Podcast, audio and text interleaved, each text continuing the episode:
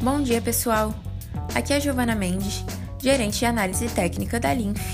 E nessa sexta-feira, dia 14 de outubro de 2022, eu vou analisar com vocês o gráfico diário da Localiza, uma empresa do setor de transporte e logística que atua principalmente por meio do aluguel de carros.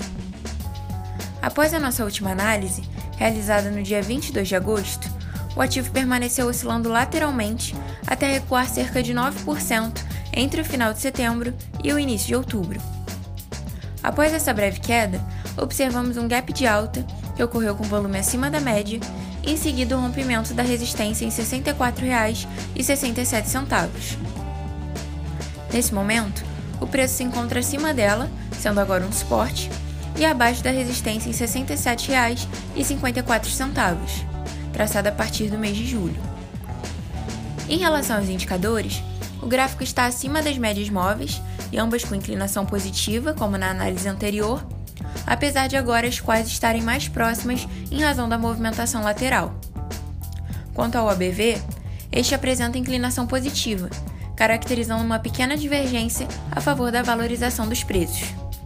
Para os próximos dias, devemos aguardar o rompimento da próxima resistência em caso de uma nova alta.